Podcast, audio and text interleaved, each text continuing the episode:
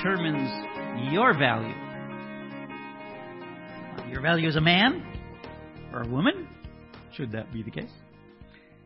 It used to be that guys were defined by their work and women by their homes. Some guys would become workaholics, a few friends like that. Some women would stress out over the tiniest detail in the house or with their kids. These roles are not necessarily the case anymore. We all know that, especially in America, and for many, looks define you. Facial structure, women with pretty high cheekbones and beautiful full lips simply go further in life. Uh, as a general rule, men with strong square jaws and vibrant blue eyes are more likely to be elected. That's just the truth. Height can contribute to perceived value.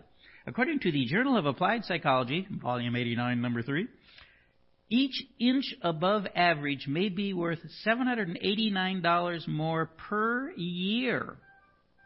Each inch. Wow. If you don't feel valuable, try makeup. According to a 2017 video by Money Magazine, the average woman will spend $43 on a shopping trip for makeup. Not a lot, but listen to what People.com writer said. What really gave us a shock was discovering that a woman spends $15,000 on beauty products in her lifetime. Out of that money, 3,770 is spent on mascara alone. Another 2,750 is allotted to eyeshadows and 1,780 is dedicated to new lipsticks. Understand not all women wear makeup like this, so that means some of them are spending a lot more than this.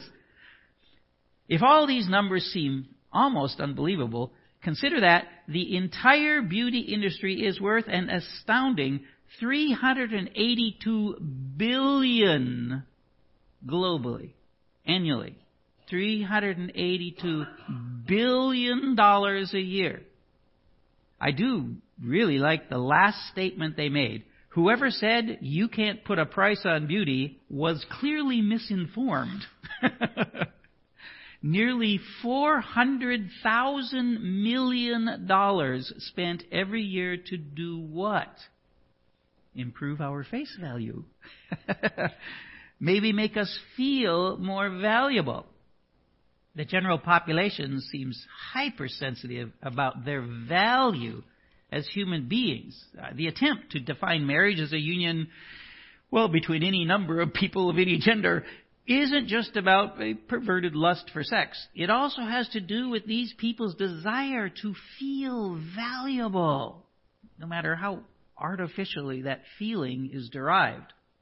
But even traditional marriage is often, maybe usually, entered into more for making me feel better, me feel valuable, than about serving the other person. A woman might say, Somebody loves me. I must be worth something. When a man captures a desirable woman, he figures it's because he's a better man than all those other guys. Instead of what's in it for me, wouldn't it be wonderful if everyone thought, how do I live for the other person's good in this relationship? Even in dating, if we can remember back that far, it was, and come on, admit it, driven more by a desire to impress our buddies uh, or have feelings of belonging than by true love. And to gain what? So we do things to prove or improve our perceived value. Hey, we're fallen people, okay? and emotionally unhealthy people, ooh, they may do things that are ultimately destructive to themselves, let alone to others. Adrenaline junkies often gravitate to extreme sports to show how gutsy, how rare, how valuable they are, to feel alive. Did you know, this is true, it's going to amaze you, there are people from America who think that being taller will make them more valuable. They've, they've actually flown to other countries and had surgery done to increase their height. Kid you not. This is actually something that happens, and it's, it's quite properly illegal here. It should be. It's, but they do it.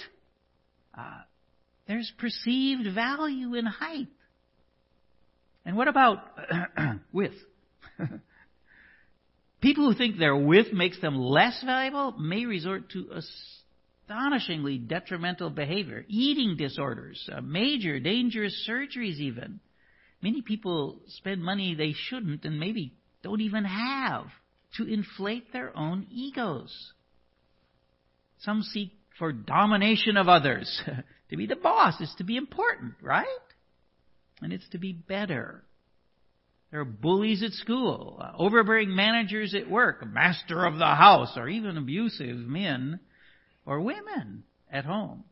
All these things just to inflate their self-perceived value. And those who despair of ever achieving the status of valuable, they drown the sting of inferiority in ways that are often even lethal. Alcohol and drugs being the most obvious weapons of choice, but extreme weight gain, poor relational choices, uh, lots of things can be just as bad. But even people who are emotionally healthy can look to what they do or who they know to form their perception of value in themselves. Physically, they eat right and exercise until they truly are wondrous specimens of masculinity or femininity. You know, it's a good thing to do. But why? Why are they doing it? Some pursue intellectual superiority. It's wonderful to be educated to the highest level in whatever field one thinks is important. But for what purpose? Even in a spiritual sense. Many press to show their value, doing good deeds to prove that they are good. Good deeds are good to do, but why do them? All these things, does doing any of them actually make a person valuable? None of the destructive behaviors should ever be a part of a Christian's life for sure. But should we not work to keep our bodies vibrant? Uh, should we abandon education and let our brains atrophy? I mean, is the effort of good works a futile pursuit of self glorification? There's something about doing things and our value. In an odd way, all these people with what they are doing, overworking, excessive cleaning, makeup, and on and on and on, they're right, but not the way they think they are. Let's say it this way. What we do does not create value in us, but it very well might demonstrate our value. And the ultimate measure of our value? our standing with our Creator. So when one guy says to another, man up! Do the right thing! He may be looking at it all wrong, but he might not be terribly far from the truth.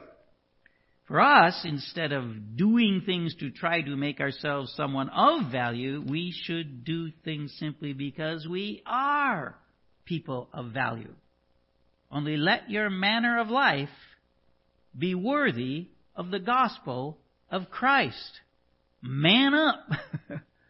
Live a life that is worthy of the good news of Christ. Live your life in such a way that people ask, why? Why do you live the life you live? Alright, by the way, since we're now actually in the scripture, I'll let you in on a little secret. Paul is playing a word game here. You may recall from our introductory discussion of this book that, that citizenship was a really big deal in Philippi. It was one of the few free cities in the Roman Empire, but only Roman citizens directly benefited from this privilege. And Roman citizens were often, there's no nice way to say this, really confident that they were better than everyone else. that they had more value simply because they were citizens.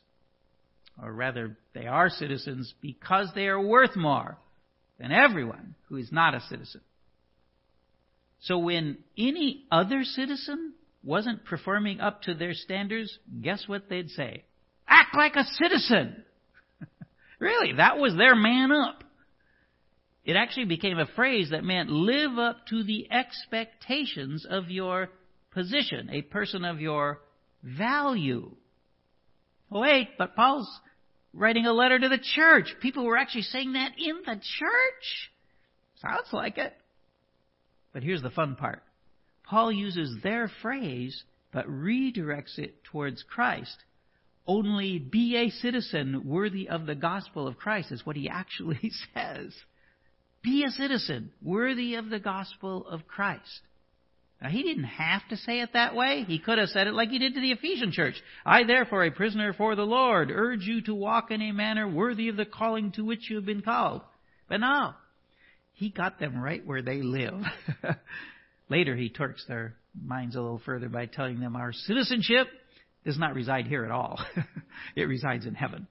But we can't talk about that now. I, I have to save it, or I won't have anything to preach when we get to that point. So, back to chapter 1. They'd been worried about whether they'd ever see Paul again.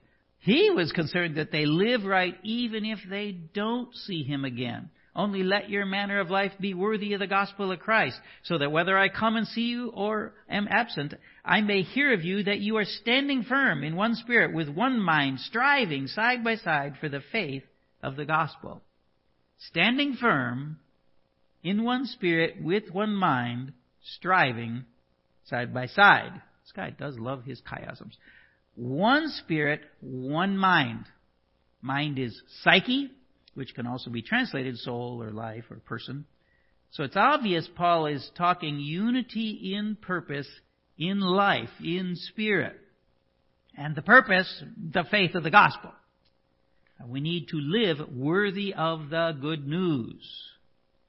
Our single-minded focus, our striving together, must be the spread of the good news of Jesus Christ. Striving side by side is language used to describe the efforts of an athletic team, not surprising. Uh, he used the same kind of language in verse 30, we'll get to it shortly. But the point here, stand firm in purpose as you work together as a team. Remember what Paul said earlier about his imprisonment? I want you to know, brothers, that what has happened to me has really served to advance the gospel. And when people made trouble for him by preaching the gospel, what then? Only that in every way, whether in pretense or in truth, Christ is proclaimed. And in that I rejoice. Yes, and I will rejoice. Paul wants to see Christ proclaimed. And he wants them to strive together with this same single-minded focus. He's not alone in this thought. Jude, Jesus' brother, wrote, Beloved, although I am very eager to write to you about our common salvation, I found it necessary to write appealing to you to contend for the faith that was once for all delivered to the saints. Man up! contend for the faith! Strive side by side for the faith of the gospel. And not frightened in anything by your opponents. This is a clear sign to them of their destruction, but of your salvation. And that from God.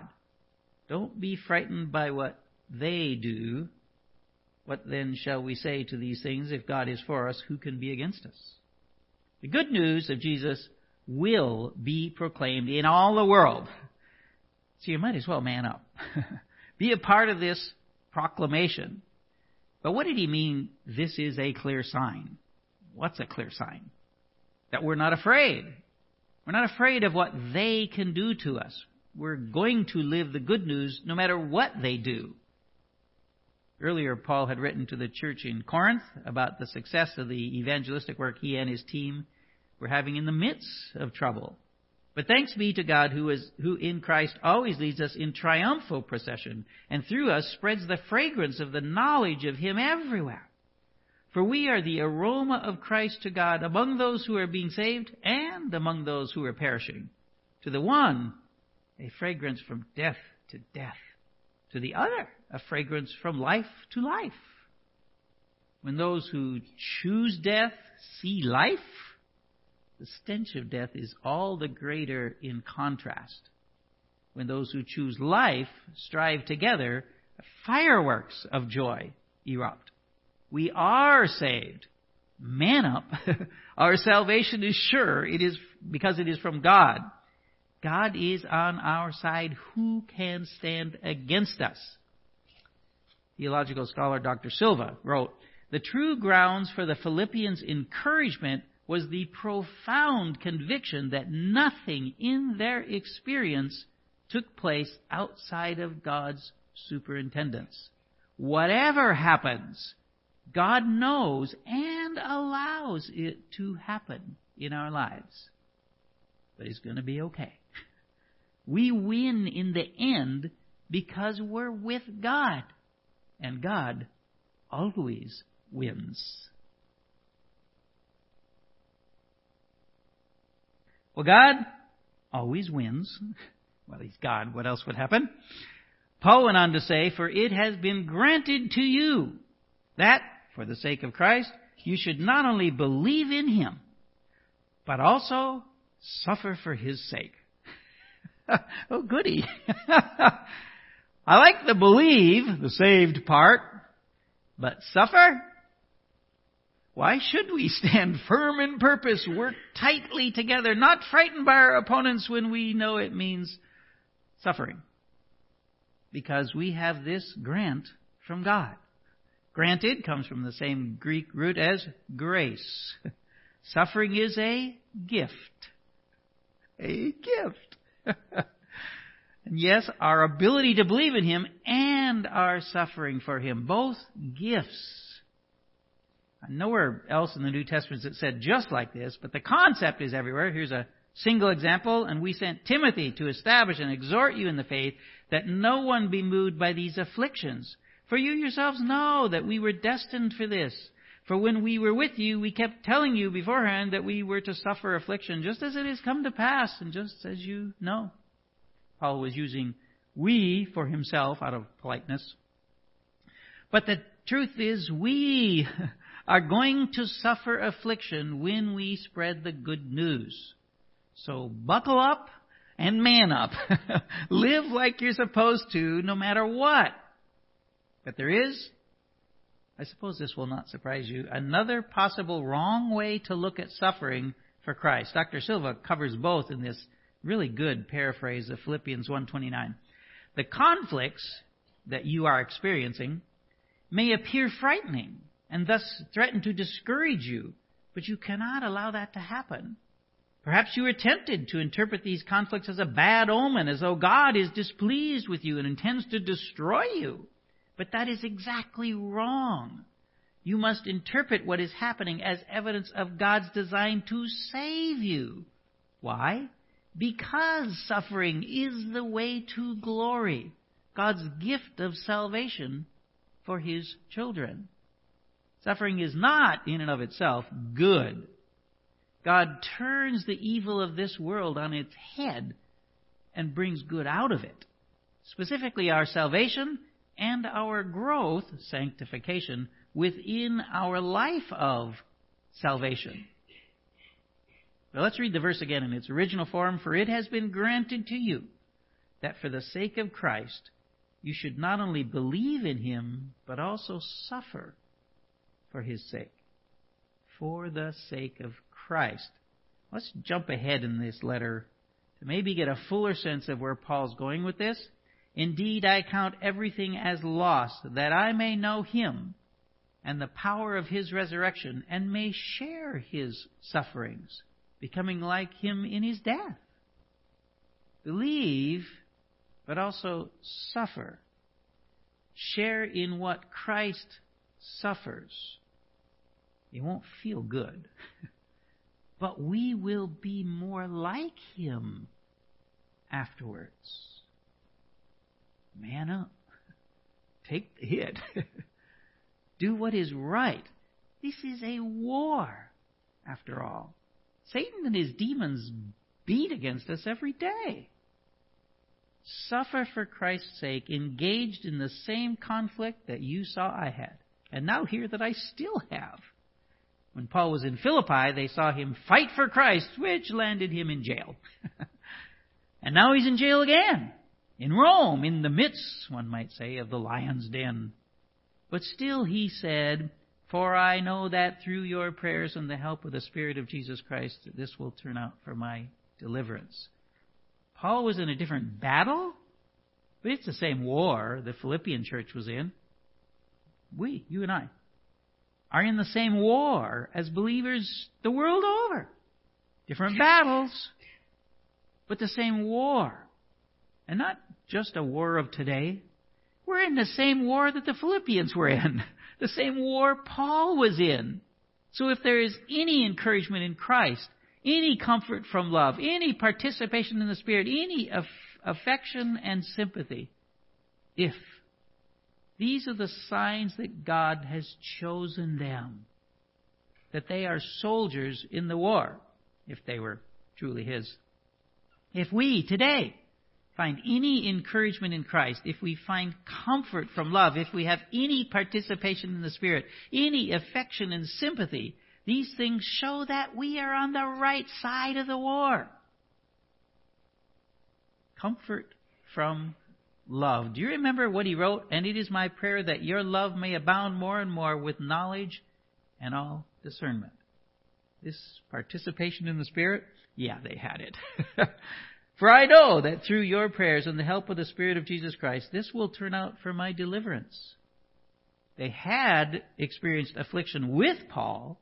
Now they stood with him in his affliction with their prayers. For God is my witness, how I yearn for you all with the affection of Christ Jesus.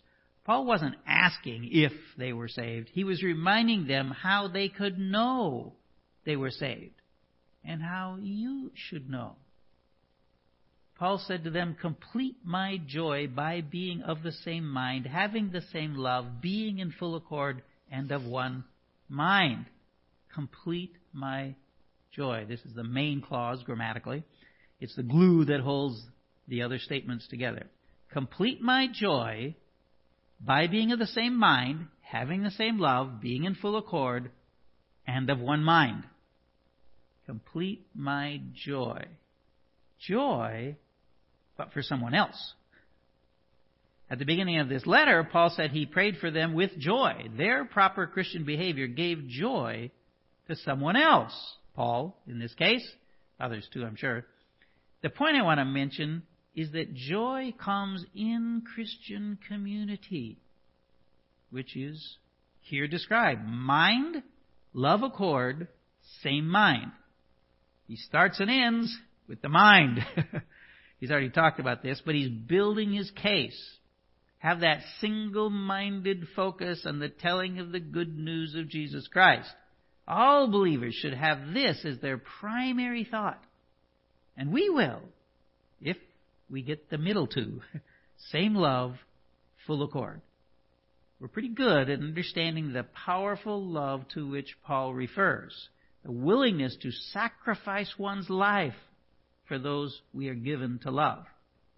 Our minds need to be focused together on this. Full accord could be translated soul joined, and not, of course, like the foolish Hollywood soulmate idea that there isn't just one person out there who could ever be your soulmate. We, as those who have faith in Christ Jesus, are commanded to join our souls with all the others who have a like faith. Okay, not all the others, at least not instantly. Uh, we are not infinite. We're only human and can only deal with just so many people. Don't try to go too far. Uh, and this is obviously not the same thing as BFFs forever, like we're a bunch of junior high girls. And also, only God can see the heart. Not everyone who says they believe actually believes. They may not even know it themselves. But the point that we must see is that same love and full accord define one and the same mind. If our minds are unified in their focus on Jesus, on Jesus Christ, then we will have the same love and be in full accord. If we have the same love and are in full accord, then our minds will be unified in their focus on Jesus Christ.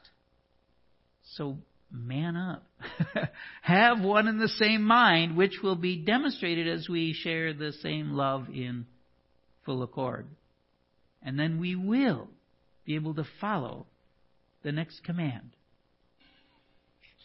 If we have one and the same mind, demonstrated as we share the same love and in full accord, then we will be able to follow this command do nothing from rivalry or conceit, but in humility count others more significant than yourself. No rivalry or conceit, but humility. Humility is the key to Christian unity. No humility, no community. The true obstacle to unity is not the presence of legitimate differences of opinion, but self centeredness. Dr. Silva wrote, and may I please repeat that. The true obstacle to unity is not the presence of legitimate differences of opinion, but self centeredness. Certainly, rivalry and conceit mark those who do not have encouragement in Christ, comfort from love, participation in the Spirit, affection and sympathy. Rivalry and conceit mark those who are not humble. Could it be that there are believers out there trying to prove they are better than someone else? Even someone else in the church? Could some true Christians really believe that they are better than others? Even others in the church? If they do, they stifle community and the joy that grows out of community. And if there were some believers in Philippi acting out of rivalry and conceit, this must have really stung because Paul had already talked about those who proclaim Christ out of rivalry not sincerely, but thinking to afflict me in my imprisonment. That's why Paul said to count others more significant than yourselves. Alright? If there is someone who is a Christian and thinks they are more significant than other Christians, or thinks that they should get more attention than others, that's what rivalry is, then stop it. Behave, Paul says, as if you really were humble. it's your duty. Man up and do it. Remember that most famous definition of love. Let me remind you of a piece of it, the very center of that description. Love does not insist on its own way. Paul does not say, I want you to feel like doing this, and once you do, then consider others before yourself. No. He just says, do it. so let each of you look not to his own interests, but also to the interests of others. The only isn't there in the Greek. But almost every translation has it. Why? because they all feel, and I think correctly, that Paul intended to say this. It would be what's called an ellipsis. Uh, you leave out a word that you know everybody will know is supposed to be there. Uh, it's probably correct in this case. I think it is. But it's curious that Paul should leave the only out. It's not that big of a word to write. what gives? We all know the golden rule. Clear back when Moses was leading Israel out of Egypt, God had, had him tell them, love others as you love yourself. Point being, if you're not loving yourself, how can you love others? So why did Paul say, look not to your own interests without the only? Well, obviously, for emphasis. Quit trying to take care of yourself so much that you forget others. Don't forget that Paul had just said, count others more significant than yourself. Well, I'm not going to church anymore because those people can't get it right. You ever heard that? Anyone who says that is counting themselves as more significant than others. Pastor, you done gone to meddling now. I'm not going to volunteer anymore because they, whatever. I'm not going to give anything else because blah, blah, blah, blah, blah. Man up!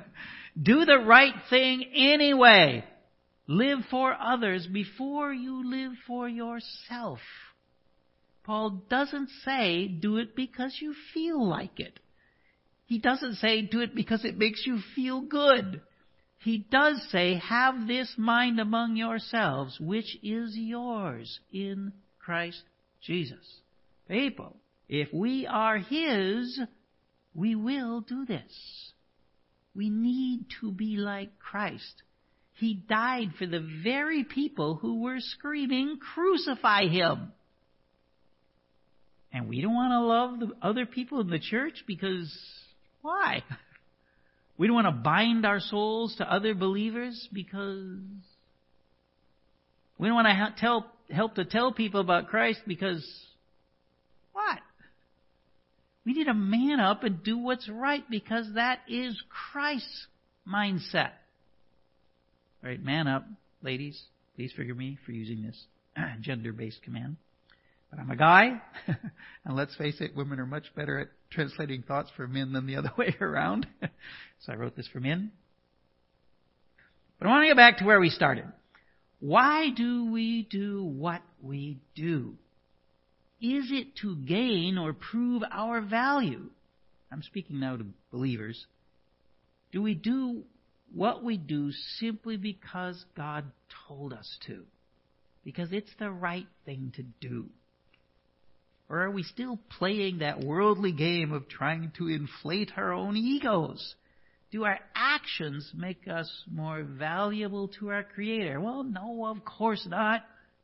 But they might demonstrate the value that He places on us and that He places in us.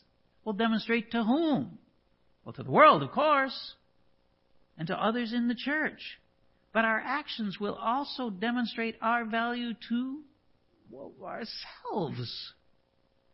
The most sure way to know that you have value in Christ is to do the things that He requires of you.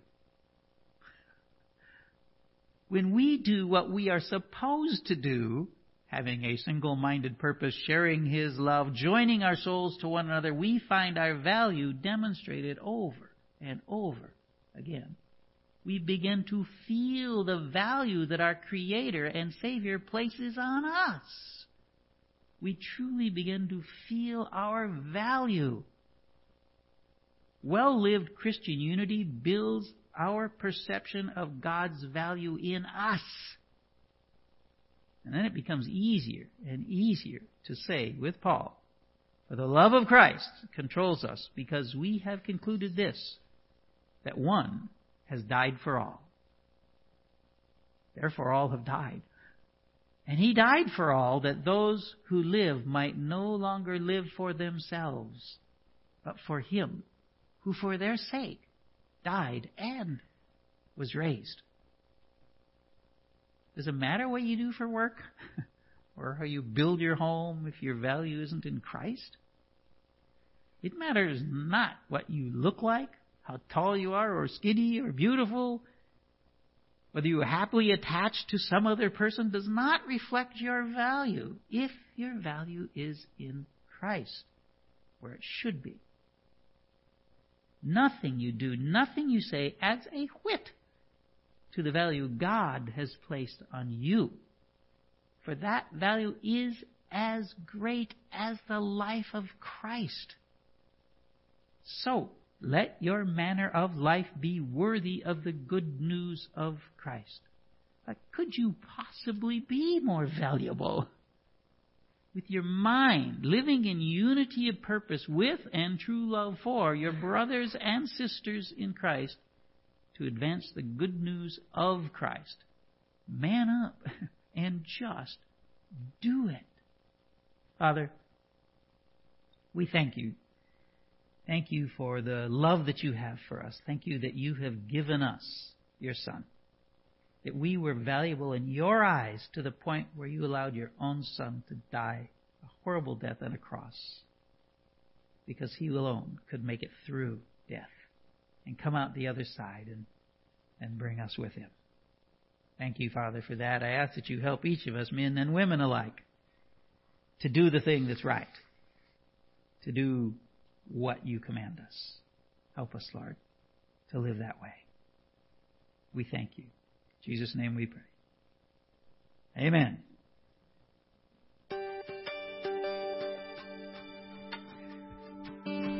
We hope you've enjoyed this message, first heard at Living Hope Church of Westport. Please feel free to worship with us, maybe this next Sunday. You can also join us online at southbeachhope.org.